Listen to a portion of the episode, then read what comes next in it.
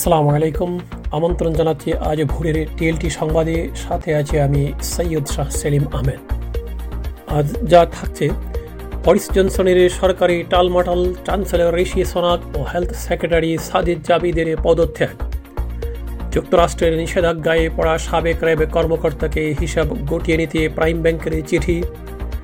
লাউডশেডিংয়ে নাজেহাল নগর জীবন গ্যাস বিদ্যুৎ ব্যবহারে মিতব্যয়ী হতে বললেন নসরুল হামিদ। শেখ হাসিনার মাঙ্গ কূটনীতি পাকিস্তানের পর এবার ব্রুনাইয়ের সুলতানকে নয়শো কেজি আম পাঠালেন প্রধানমন্ত্রী। আর মানব পাচারকারীদের ধরতে ইউরোপ জুড়ে অভিযানে গ্রেপ্তার একশো তিরিশ। শুনছিলেন আজ ভোরের সংবাদ শিরোনাম, জানিয়ে দিচ্ছি বিস্তারিত। প্রচারিত হচ্ছে দি লন্ডন টাইমস টাইমলাইন থেকে। একের পর এক কেলেঙ্কারি এরই মধ্যে রাজনৈতিকভাবে বেকায়দায় থাকা প্রধানমন্ত্রী বরিস জনসনের জন্য আরেক বিপর্যয় হয়ে এলেও গুরুত্বপূর্ণ পদে থাকা দুই সেক্রেটারির পদত্যাগ। মঙ্গলবার পদত্যাগ করেছেন চ্যান্সেলর ঋষি সোনাক এবং হেলথ সেক্রেটারি সাজিদ জাবিদ। মন্ত্রিসভার গুরুত্বপূর্ণ এই দুই মন্ত্রী খোয়ানুকে বরিস জনসনের প্রধানমন্ত্রিত্বের জন্য বড় ধরনের ধাক্কা হিসেবেই দেখা হচ্ছে। কোভিড ভীতি লঙ্ঘন করে একাধিক পার্টির আয়োজনে নিয়ে জল ঘোলা হয়েছে আগেই, সেই কেলেঙ্কারিতে জনসন ক্ষমা চেয়েও পান, পাহারা পাননি। অনেক দিন থেকেই পদত্যাগের চাপে ছিলেন তিনি। গত মাসে সেই ধাক্কায় পার্লামেন্টে আস্থা ভোটে টিকে গেলেও বেশি সংখ্যক এমপি জনসনের প্রতি টেরিসা কিংবা জন মেজরের চাইতেও বেশি এমপি ভোট দিয়েছেন। চ্যান্সেলর ঋষি সোনাক জনসনকে দেওয়া তার পদত্যাগপত্রে লিখেছেন, জনগণ ঠিকই আশা করে যে সরকারের ঠিকমতো পরিপূর্ণভাবে এবং সব কিছুকে গুরুত্ব সহকারে নিয়ে পরিচালিত হবে। তিনি আরও লেখেন, সরকার ছেড়ে যেতে আমি কষ্ট পাচ্ছি, কিন্তু অনেক অনিচ্ছা সত্ত্বেও আমি সিদ্ধান্তে পৌঁছেছি যে আমরা এইভাবে সরকারে চালিয়ে যেতে পারি না। এদিকে সাজিদ জাবিদ বলেছেন, জাতীয় স্বার্থে প্রধানমন্ত্রী বরিস জনসনের শাসন পরিচালনার সক্ষমতার ওপর আইন প্রণেতারা এবং জনগণ আস্থা হারিয়েছে। পদত্যাগপত্রে সাজিদ লিখেছেন, আমাকে দুঃখের সঙ্গে বলতে হচ্ছে যে, আপনার নেতৃত্বের অধীনে পরিস্থিতির পরিবর্তন হবে না, সেটি আমার কাছে পরিষ্কার। অতএব আপনি আমারও আস্থা হারিয়েছেন। জাতীয় প্রেস ক্লাবের সামনে নিজের শরীরে আগুন দেয়া ব্যবসায়ী কাজী আনিসের আত্মহত্যার মামলায় হ্যানোলাক্স গ্রুপের কর্ণধার নুরুল আমিন, তার স্ত্রী ফাতেমা আমিনকে গ্রেপ্তার করেছে র্যাপিড অ্যাকশন ব্যাটালিয়ন র্যাব। মঙ্গলবার পাঁচই জুলাই রাতে রাজধানীর উত্তরা এলাকা থেকে তাদের গ্রেপ্তার করা হয়। র্যাবের লিগাল অ্যান্ড মিডিয়া উইংয়ের পরিচালক কমান্ডার খন্দকার আল মইন বলেন, উত্তরায় এক আত্মীয়র বাসায় তারা আত্মগোপন করেছিলেন। ওই বাসা থেকে তাদের গ্রেপ্তার করা হয়। এদিকে যুক্তরাষ্ট্রের নিষেধাজ্ঞায় পড়া র্যাবের সাবেক অতিরিক্ত মহাপরিচালক জাহাঙ্গীর আলমকে হিসাব গুটিয়ে নেওয়ার অনুরোধ করেছে বাংলাদেশের বেসরকারি প্রাইম ব্যাংক লিমিটেড। যুক্তরাষ্ট্র সহ আর্থিক খাতের আন্তর্জাতিক সংস্থাগুলোর সঙ্গে করা প্রতিশ্রুতি রক্ষায় এই অনুরোধ করা হয়েছে বলে জাহাঙ্গীর আলমকে পাঠানো চিঠিতে উল্লেখ করেছে প্রাইম ব্যাংক কর্তৃপক্ষ।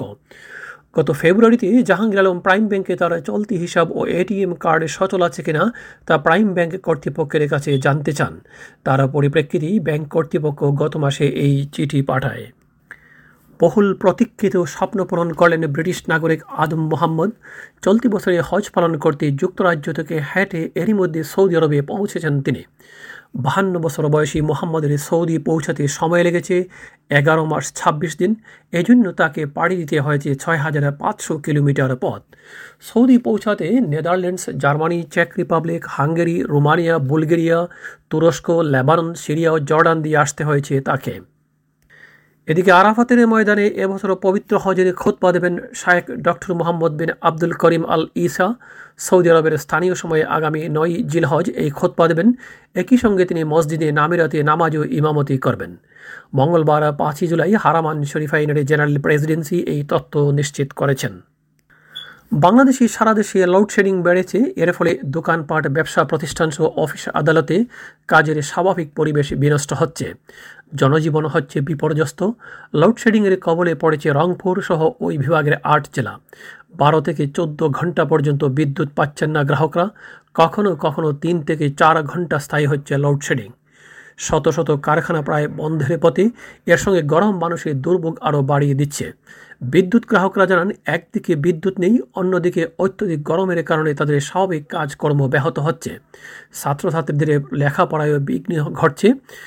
লোডশেডিং বলতে গেলে এখন সারা বাংলাদেশেই ঢাকা, সিলেট, রাজশাহী এবং পাবনাতে এখন সবচেয়ে বেশি লোডশেডিং হচ্ছে।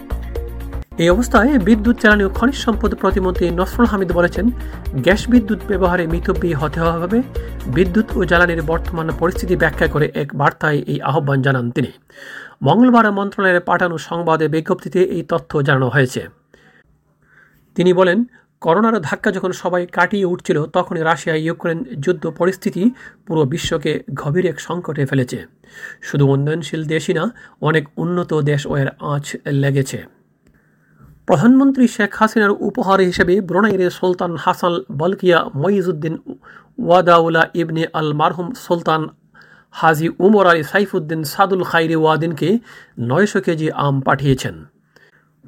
ব্রুনাইয়ে বাংলাদেশ হাইকমিশনে আজ দেশটির পররাষ্ট্র মন্ত্রণালয়ের একজন প্রতিনিধির কাছে বিশেষ ধরনের আম্রপলি আম হস্তান্তর করা হয়।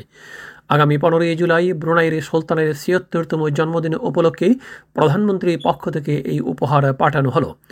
এদিকে পাকিস্তানের প্রধানমন্ত্রী শাহবাজ শরীফের জন্য এক হাজার কেজি আম পাঠিয়েছেন প্রধানমন্ত্রী শেখ হাসিনা।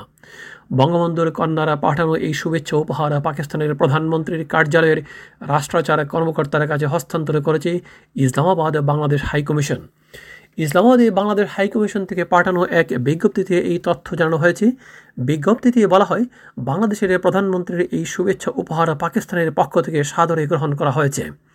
এর আগে ভারত, নেপাল, ভুটান ও শ্রীলঙ্কা রাষ্ট্র সরকার প্রধানদের জন্য পাঠানো হয় বাংলাদেশের আম। অনুমোদন না নিয়ে হজ পালনের চেষ্টা করায় প্রায় তিনশো জনকে গ্রেপ্তার ও জরিমানা করেছে সৌদি সরকার। দেশটির কর্মকর্তারা এই তথ্য নিশ্চিত করেছেন, চলতি বছর দেশি বিদেশি দশ লাখ মানুষকে হজের অনুমোদন দেওয়া হয়েছে। মঙ্গলবার পাঁচই জুলাই পাকিস্তান ভিত্তিক সংবাদ মাধ্যম ডনের এক প্রতিবেদনে এই তথ্য জানানো হয়। মানব পাচারকারীদের বিরুদ্ধে ইউরোপ জুড়ে অভিযান শুরু করেছে মহাদেশটির অন্তর্ভুক্ত দেশগুলোর ঝুট ইউরোপীয় ইউনিয়নের আইন শৃঙ্খলা বাহিনী ইউরোপল। অভিযানে মহাদেশের আঠাশটি দেশের বাইশটিতে ইতিমধ্যেই প্রায় একশো ত্রিশ জনকে গ্রেপ্তার করা হয়েছে। ইউরোপোলের বিবৃতির বরাদ দিয়ে মঙ্গলবার এক প্রতিবেদনে বার্তা সংস্থা রয়টার্স জানিয়েছে, গত তেরোই জুন থেকে শুরু হয়েছে এই অভিযান। ইউরোপোলের প্রায় বাইশ হাজার পাঁচশো কর্মকর্তা সরাসরি এই অভিযানে অংশ নিচ্ছেন। রয়টার্সের প্রতিবেদনে বলা হয়েছে, তেরোই জুন থেকে এ পর্যন্ত ইউরোপের প্রধান জল ও স্থল প্রবেশপথগুলোতে অন্তত দশ লাখ মানুষ ও দুই লাখ যানবাহনে তল্লাশি চালিয়েছে ইউরোপোল ও ফ্রন্টেক্স যৌথ বাহিনী। সেই তল্লাশি থেকে মানব পাচারের শিকার একশো জনেরও বেশি মানুষকে উদ্ধার করা হয়েছে। এই ছিল আজ ভোরের টিএলটি আজকের সংবাদ। আপনাদের এই মঙ্গল কামনায় আল্লাহ হাফেজ।